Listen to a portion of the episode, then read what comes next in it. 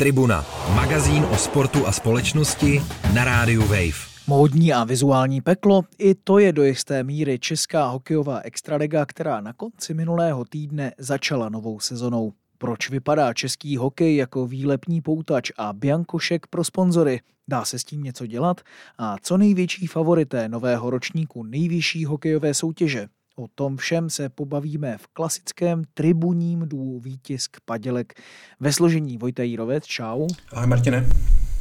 A lehce dneska hlasově indisponovaný, nebo naopak disponovaný, to musíte posoudit podle toho, jestli se vám ten můj chraplák líbí nebo ne. Martin Vajt z eSport.cz. Tribuna. Téma. Martinův mužný chraplák tak trošku patří k nejvíc mužné české sportovní soutěži. Přesně tak, jinak by to být nemohlo.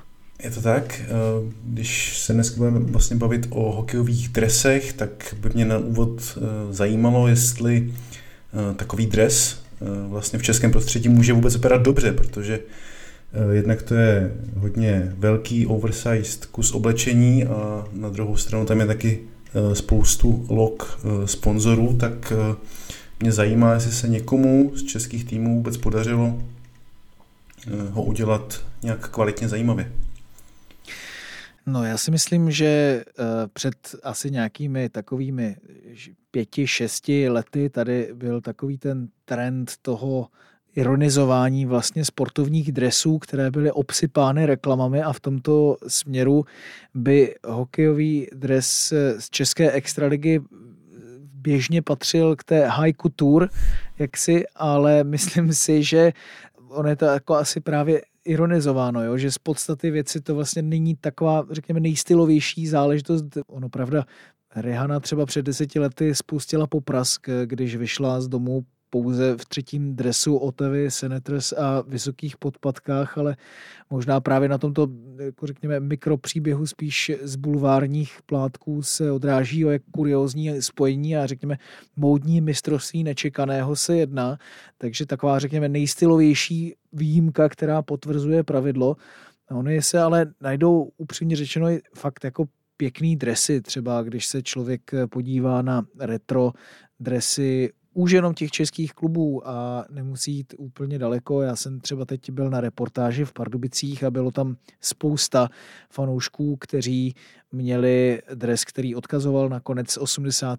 let, kdy tamní Tesla válcovala československý hokej, ale musím říct, že většina lidí si ten dres vezme opravdu spíše na stadion, pokud tedy neprohraje nějakou sázku nebo nehraje v nějaké grindcoreové nebo jiné metalové kapele, řekněme, nebo třeba v Limp Bizkit nebo něco podobného. Ony ty třeba módní ikony současnosti, sestry Hadidovi, si byly teďka spatřeny relativně nedávno v hokejových dresech New York Rangers, ale navlékli ho právě při návštěvě Madison Square Garden a toho zápasu. Takže ano, můžou vypadat dobře hokejové dresy, když to shrnu, ale stejně je to spíš taková velmi jako utilitární záležitost, něco jako holínky nebo kroksy nebo důchodky nebo něco takového podobného v tom sportovním měřítku. No a když jsi zmínil ty Pardubice a ten jejich retro dres, tak to je nějaký oficiální kus pro tuhle sezónu, nebo to je nějaká sběratelská edice? Jak to je?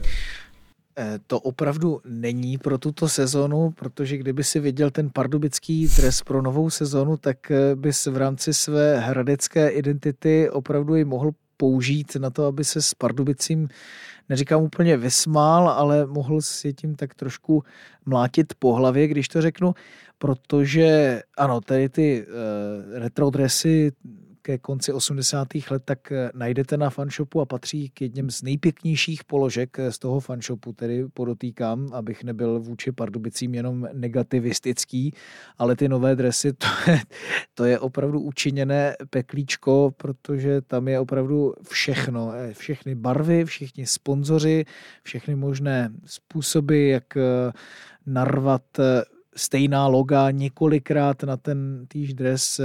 Ono sice kluby vždycky budou říkat, že to jsou ale loga jiných společností, ale stejně se tam opakují třeba dvakrát na obou ramenou, když třeba hráč je náhodou ke kameře natočen z té jedné strany a tak podobně. Takže ono těch variací existuje opravdu hodně a toho reklamního prostoru musíme říct, že Pardubice využili jako opravdu dosyta. Ten jejich dres, to je asi největší bizár, jaký jsem snad kdy viděl v České extralize. Tam samozřejmě, k tomu se asi dostaneme, proč ty dresy taky vypadají, jak vypadají, i kdyby si některé ty kluby jako chtěli velmi jet minimalismus takzvaně, ale Pardubice chtějí jet maximalismus a to, jak co se týče toho rozpočtu a klubového kádru, který je velmi silný, tak evidentně to bohatství se tedy odráží i na tom dresu, ovšem trošku v jiných jaksi konotacích a asi to nebude vypadat tak dobře, jak ten hokej samotný. Tak se těm důvodům hnedka můžeme možná věnovat, protože z nějakého laického pohledu to vypadá, že Pardubice, které před sezónou oznámili ten obří, snad 300 milionový rozpočet, tak nějak ho potřebují naplnit právě tím množením těch dres, těch log na tom dresu a zároveň, že jim možná ty prostředky nezbyly na nějakého kvalitního návrháře, který by ty dresy udělal nějak víc koukatelné. Tak je to takhle, nebo tam jsou ještě nějaké další příčiny a důvody, proč se ty dresy vlastně tolik nepovedly? Já jsem se vlastně tady přesně této záležitosti snažil dobrat, jak to tedy doopravdy je, kdo za to může, že to vypadá tak, jak to vypadá. Když vlastně začneme úplně od začátku, jak ty dresy už v tom nějakém výchozím nebo továrním nastavení, jak nějaký počítač, musí vypadat, tak musí na svých rukávech mít a na svých límečcích mít celkem 10 log sponzorů. A to třeba kolikrát i nejenom v barvách, tedy těch firem, těch partnerů, ale i dokonce třeba v rámečcích. To znamená, dáš tam logo a ještě si ho tak jako pěkně strčíš do rámečku, aby to tam příjemně svítilo a bylo to viditelné pro všechny. No a těchto 10 log, to jsou loga extraligových partnerů. A tato loga musí všechny kluby vlastně nosit bez výjimky na těch svých prvních hlavních tedy 2 sadách. A tady je právě potom trošku ten kámen úrazu, kdo to tedy vlastně nastavuje. Kluby si dost často stěžují, nebo i fanoušci teď obecně, jako řekněme, hokejové prostředí, možná i třeba z nevědomosti, že za to může BPA, což je agentura, která, řekněme, marketingově spravuje v tomto případě tedy extraligu a třeba přeprodává práva, řeší prostě různé smlouvy s partnery a vlastně uvádí je v život, když to tak řeknu. No ale ty smlouvy neuzavírá ona sama. Ty smlouvy s extraligovými partnery uzavírají sami kluby, a to sice skrze svou organizaci, stejně jako třeba fotbal má ligovou fotbalovou asociaci, tak hokej má asociaci profesionálních klubů, které jsou tedy zastoupeny a které si tedy skrze tady tuto organizaci vlastně uzavírají ty smlouvy. Takže vlastně svým způsobem si, no a v rámci těchto smluv, na základě toho, co jsem vyrozuměl od BPA, si kluby vlastně sami uzavřeli s extraligovými partnery, že na těch dresech budou tato loga v těch barevných variantách, nebo třeba kolikrát i v o něch neslavných rámečcích. Takže BPA potom samozřejmě navrhuje tu konkrétní podobu těch log, ale na základě manuálu, který z toho, co jsem tedy ze strany BPA vyrozuměl, tak na základě toho manuálu, který vlastně vyplývá z těch smluv, které uzavírají sami de facto ty kluby. Takže ono to hokejové prostředí, řekněme, že se to tak jako z mé interpretace bych tak řekl, že se to vlastně za to hokejové prostředí profesionální tedy může celé. A že si to tak vlastně nějak jako nastavují. No a z čeho to vyplývá? Taky čím to podle některých bylo způsobeno a sice tím, že teď dobíhaly na konci té minulé sezóny smlouvy s těmi starými partnery a navazovala se partnerství nová, takže než se stačila vyřešit z pohledu tedy těch organizací všech důležitější věci, tak než se přešlo k těm samotným dresům, tak už vlastně byla půlka léta a to už potom bylo jako dost málo času na to zapracovávat cokoliv a něco ladit a i proto vlastně ty dresy nebo třeba kolikrát ty reklamní plochy na ledě vypadají obsypané sponzory nebo třeba kolikrát sešité tou příslovečnou horkou jehlou. Tribuna, sportovní magazín, který dělá vlny. No, tak z toho vyplývá teda, že ty kluby si mohou, jak se to říká, sypat popel na hlavu víceméně sami, protože do toho mají nějaký svůj vklad. Už jsme tady zmínili ten pardubický dres, který patří k těm asi nejvíce nepovedeným. Já když jsem se vlastně díval na tvůj článek na deníku Sport, na webových stránkách, kde se vlastně hodnotil ty jednotlivé dresy, tak tam vyhrála Sparta. Tak skutečně podařilo se tomuto pražskému klubu ten dres vůbec nejvíce z těch extraligových týmů? Asi ano, dá se říct, tak jak jsem to tedy viděl já, takže možná, že někdo by to viděl jinak. Jsou tam jiné pěkné dresy, ale mě ta Sparta přišla zajímavá tím, že se na tom prostě odráží to, jakým způsobem ten klub se snaží, řekněme, prezentovat nebo komunikovat to, co dělá dlouhodobě a to je z té Sparty teda opravdu znát i na tom dresu, že je, řekněme, vizuálně střídmá. Tam samozřejmě leckoho dráždilo už to, když třeba před pár lety tam byl jako sponzor jeden nejmenovaný potravní řetězec, tedy řetězec supermarketů a že tam právě byl i v tom rámečku. No a teď je vlastně v rámečku jiná sázková společnost, a mnozí se divili, proč tedy, i když si Sparta zakládá na té vizuální střídmosti a třeba na tom, aby ta loga těch sponzorů byla aspoň v jedné barvě a podobně, proč tam tedy je ten rámeček. No a ono samozřejmě jako je se sponzory, jak jsem vlastně pospisoval tu situaci se sponzory extraligovými, tedy těmi, které jsou, řekněme, erárně pro všechny kluby, tak jsou vlastně potom kromě toho sponzoři přímo kluboví.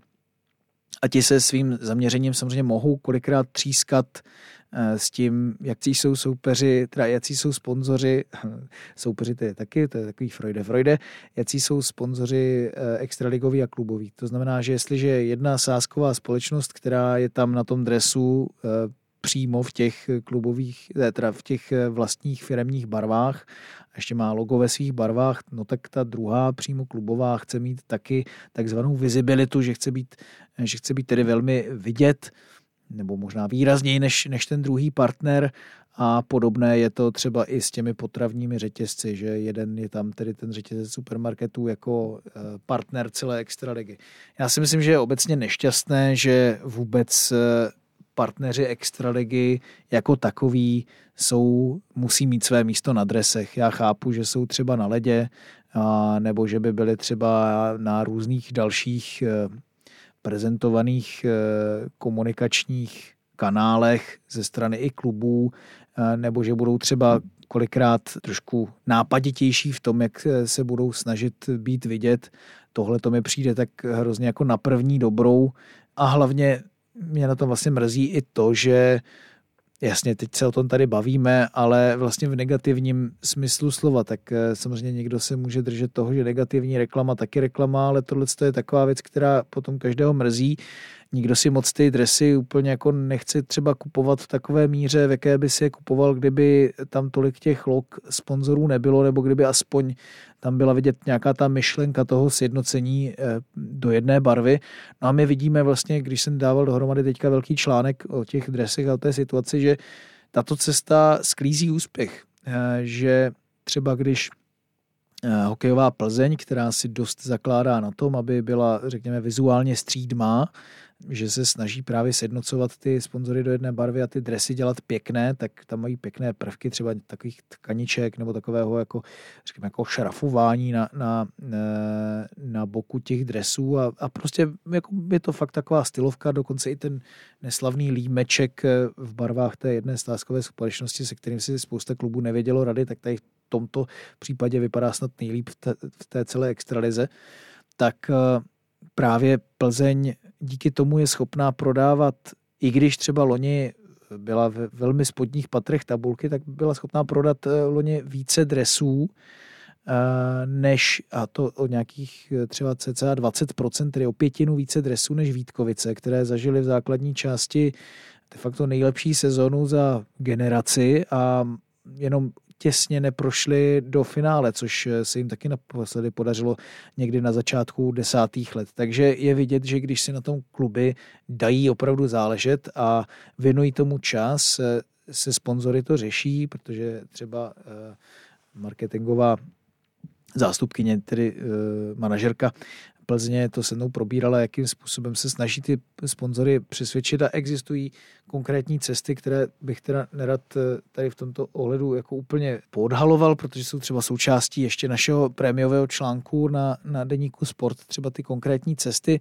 takže to třeba i doporučuji posluchačům, aby si tento článek přečetli, no ale v každém případě prostě je to na tom, že se ty kluby snaží. A já prostě obecně tu snahu ze strany těch hokejových organizací moc nevidím, protože když se třeba podíváš i na ta hokejová loga, tak tvůj Hradec, který tam má ty sekačky přímo v názvu a přímo ve znaku toho klubu, nebo když se podíváme na Olomouc, která má tam toho velmi nevzhledného řvavého kohouta, tak na jedné straně oba ty kluby mají velmi čisté dresy bez nějakého nánosu nebo množství partnerů, ale pak prostě se podíváš na jejich loga, ty prostě jsou taková, řekněme, jako česky ošuntělá nebo utáplá v rámci toho domácího prostředí. Když se podíváš na nějaké velké rebrandy těch log, tak jasně,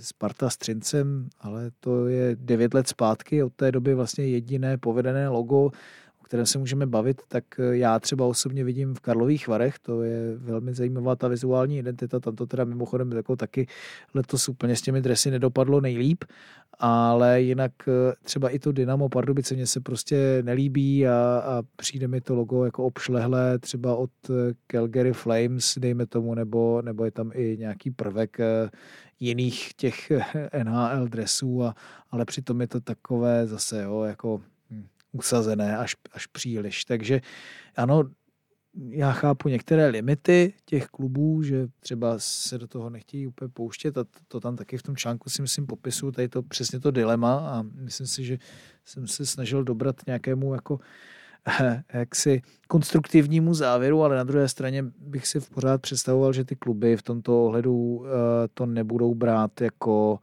takové, řekněme, nutné zlo nebo popelku nebo něco takového zbytného, že se tam prostě jako odprezentujou ty partnery a vlastně všem to bude tak trošku jedno. Tribuna na rádiu Wave. Tak jsem rád, že Hradci Králové se potom salonu republiky nyní přezdívá i město sekaček, to je skutečně progres. Samozřejmě místní hokejový klub ty sponzorské dění a vůbec tuhleto jako formu posunul ještě na vyšší úroveň, když si dokonce jméno toho sponzora dal do názvu, takže to skutečně jako už je poměrně daleko. Mě zaujalo, že si zmínil i tu Plzeň, protože pro mě osobně ten dres asi vypadá vůbec nejlíp z té nabídky letošní extraligové, protože minimálně teda ta přední strana mi přijde dost povedená a nějakým způsobem čistá a právě nezanesená tím množstvím, a teď se omlouvám, ale toho jako reklamního smogu, takže kdybych já měl volit, tak bych asi zvolil i tu Plzeň. Mě ještě vlastně k tomuhle nějakému bloku by zajímalo jenom rychle možná, kdybys měl zhodnotit úroveň těch hokejových dresů a fotbalových dresů v českém prostředí, tak který z těch sportů to podle tebe dělá jako lépe a nevím, čistěji, nápaditěji, kde je vlastně cítit nějaká větší snaha vůbec to posouvat trošku dál, než jenom jako ten nějaký billboard sportovní. Tak aby si někdo tohleto nezaměňoval za mou fotbalovou zaujatost, řekněme, ve prospěch tohoto sportu, tak já se této odpovědi trošku jako zdržím. Tak samozřejmě, že jako fotbalové dresy prostě vypadají líp než hokejové z podstaty, za prvé. Za druhé, když srovnáme Českou ligu fotbalovou a extraligu, tak prostě na první dobrou to vypadá líp ve fotbale. To se vůbec tady nemusíme bavit. Jako jo. Ve fotbale bych našel x třeba dresů a i kvůli tomu, že tam není ten vizuální smog.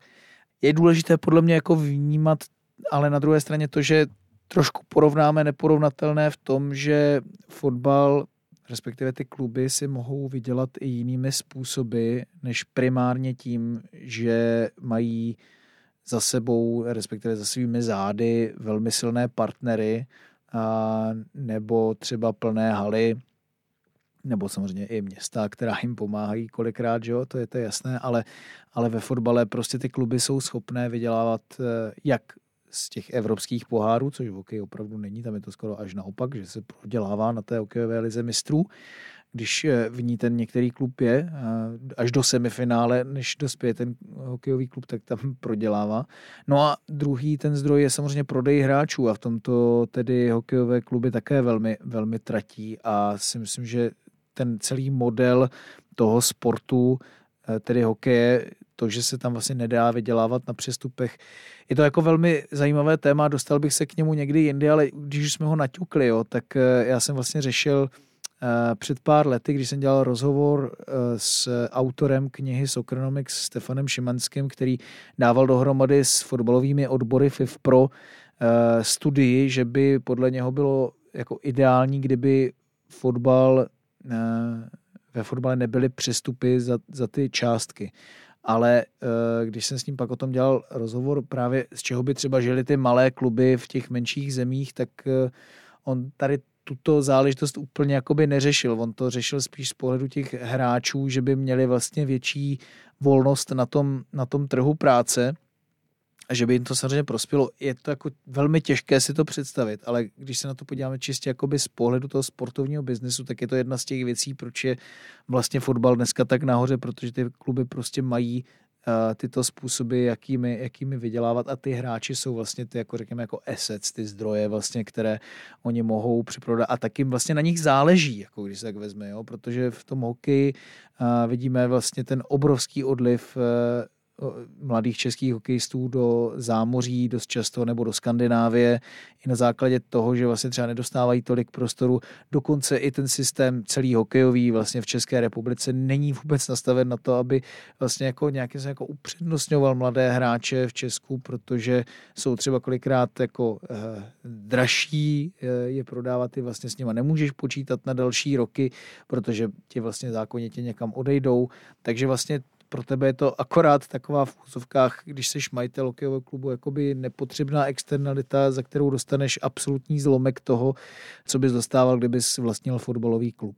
Samozřejmě dostaneš jiné peníze právě na těch sponzorstvích a to je prostě přesně ten důvod, proč ty hokejové dresy v Česku vypadají tak, jak vypadají oproti těm fotbalovým. Prostě se tam odprezentuje všechno v tomhle směru a možná Lecko překvapí, že i hokejové platy jsou v extralize vyšší než fotbalové platy a to poměrně jako výrazně o několik desítek procent, bych řekl, když se podíváme na nějaký ten základ v těch klubech a to navzdory tomu, že hokejistů je třeba na té soupisce více, respektive těch vyrovnaných, těch, kteří hrají tedy každý týden dvakrát, někdy i třikrát.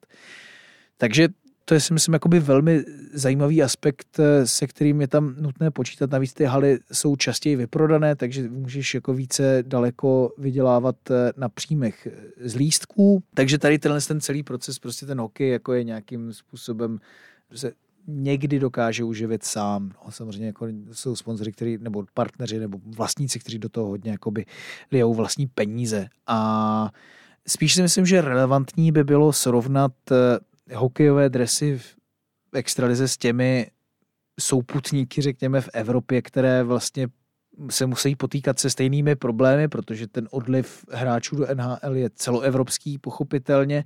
Takže já jsem se díval na dresy v Německu, ve Švédsku a ve Finsku a myslím si, že ten český hokej jako není vlastně nějaká úplně černá ovce nebo ten strašák, který vypadá tak strašně moc hůř, než tady tato, řekněme, jako vyspělá, když bychom to měli převést třeba na ekonomiku nebo nějakou politickou kulturu, prostředí.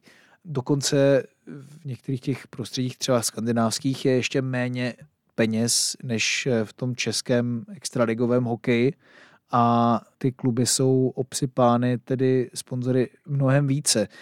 I ten divácký zájem je v Česku vlastně o ten hokej vyšší než třeba ve Švédsku a ve Finsku, když se podíváme třeba i na ty provinční kluby. Takže vlastně my si nestojíme vůbec nějak špatně. V čem si teda stojíme podle mě špatně, tak je právě ta podoba těch klubových log, která jsou v leckých případech naprosto strašná. A třeba kolikrát v tom, že to hlavní místo na tom dresu zaujmou spíše kluboví partneři než ty samotná loga, což je vlastně třeba i případ té Plzně, kterou si zmiňovala. Vlastně on ten okřídlený šíp nevypadá vůbec špatně, možná i lépe než ten indián, kterého mají v tom svém logu plzeňští, nehledě samozřejmě na ty politické konotace, které se třeba řeší i u bývalého Washington Redskins. Tribuna, sportovní magazín, který dělá vlny. Podle mě se to řeší i v případě Chicago Blackhawks v NHL samotné. Ale tak, samozřejmě. Jsou vlastně všechno jako zajímavé souvislosti, které člověka asi při běžném pohledu na ten hokejový dres možná nenapadnou. Já třeba, když během roku, tak povšechně zahlednu třeba obrázky ze Špenglerova poháru nebo z té hokejové ligy mistrů, tak je pravda, že vlastně ty dresy jiných evropských týmů jako nevypadají v zásadě nijak jako o moc líp ani o moc hůř. Řekl bych, že jsou takové jako srovnatelné s těmi českými zástupci, ale samozřejmě to, co jsi říkal, tak ta propojenost těch různých jako důvodů a souvislostí, tak to bylo, myslím, velmi, velmi zajímavý. No pojďme se posunout už možná k nějakému sportovnímu pohledu, protože nový roční LKV Excel už začal. Já kdybych měl říct za sebe vlastně dvě věci, na které jsem zvědavý, tak je to za prvé, jak se teda povede Pardubicím, které vlastně po těch docela nechci nikoho urazit, ale řekl bych až jako velkohubých prohlášeních pana majitele Dětka, tak vyhlásili jednoznačný útok na titul. Oznámili zdaleka vlastně největší rozpočet, přivedli další hvězdy do toho týmu a asi cokoliv jiného než skutečně vítězství v playoff bude jako neúspěch. A druhá věc, která mě zajímá, tak jak se povede Třinci, vlastně, který loni obhájil titul. Povedlo se mu vlastně to, že navázal na velmi úspěšnou éru trenéra Varadi, mimochodem teda nového trenéra Pardubic, a dokázal vlastně ten titul zopakovat pod novým koučem, což si myslím, že byl jako velký úspěch, byť se jim v té sezóně v některých částech moc nedařilo, tak to, že vlastně dokázali takhle navázat na tu úspěšnou éru, tak za mě teda velký props a až jako obdiv je asi velké slovo, ale říkal jsem si, že to jako zatím teda, že to je velký úspěch. Tak na co se vlastně těšíš ty a třeba kdybys měl říct, kdo má podle tebe ty největší naděje na ten titul, tak kdo by to byl? Já se těším v té nové extralize na to, že třeba trošku víc obrazím ty jednotlivé zimáky, než se mi doposud v tom působení ve sportovní žurnalistice podařilo, protože někdy je to opravdu velká zábava. Já si vybavuju třeba Vsetín, tam mě to bavilo neskutečně. A teď v těch Pardubicích to byla taky docela sranda, až na to, že jsem se teda monstrózně pokydal klobásou. To nebylo pěkné a nedoporučuji nikomu. Každopádně to je asi taková věc, co mě zajímá, protože mě baví stadiony, mě baví zimáky a v tomto ohledu jako mě to trošku je přebije to, že třeba hokej jako takový není úplně třeba teď v současnosti můj nejoblíbenější sport, ale ty se ptal na Pardubice, tak ty investovali obrovské množství peněz do svého kádru. Michal Mikeska, pravidelný host našeho podcastu Zimák, který máme na eSport.cz, tak říkal, že mu to připomíná hokejový Vsetín. Ne tedy možná s těmi igelitkami, ve kterém hráči dostávali ty výplaty, ale na základě toho, že jsou tam tak silné individuality. A vlastně nejlepší asi v současnosti český trenér, že je, a samozřejmě nejvyšší rozpočet v tomto ohledu, že je těžko představitelné jako vyhlásit za favorita extraligy někoho jiného. Ale viděli jsme vlastně, že Pardubice posílili jenom lehce oproti té minulé sezóně, nebo jenom lehce, to ono jako už tak byly velmi silné, ale a i v té minulé sezóně to bylo neuvěřitelně těsné v těch klíčových momentech.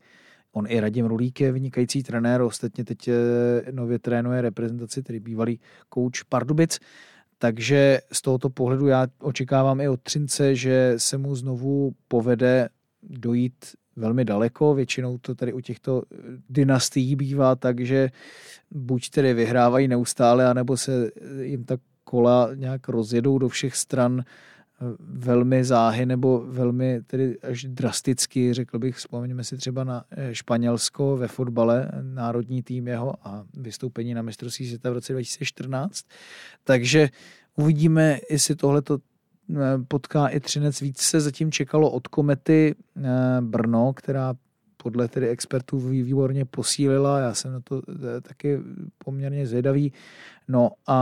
Říkám, těším se.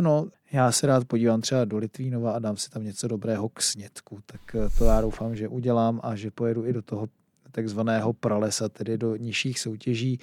Koukal jsem se i třeba na jiné zimáky, které mě docela zaujaly, takže já jsem poměrně zvědavý, co nás v tom ročníku Extraligy čeká. Líbí se mi teda na to koukalo bez těch reklam, to musím říct, že jako nezaujatý fanoušek vlastně tak nějak moje mozek vypíná, když tam vidí tu právě smršť toho vizuálního smogu, že by se na to samozřejmě koukalo hezky, ale v tomto ohledu právě Třinec ještě musím vyzdvihnout jako velmi pozitivní příklad, protože tam to je samozřejmě dáno těm a to se nedá úplně srovnávat s možnostmi, které mají v jiných klubech, protože třinecké železárny tedy jakožto hlavní a generální partner toho klubu, nebo respektive majitel toho klubu, tak mají možnost vlastně tak nějak vypudit, když to řeknu velmi škaredě, ze svého dresu nebo i ze svých ledů jako jiné sponzory, které nejsou tak významní a i proto vlastně vypadají ty obě třetiny útočné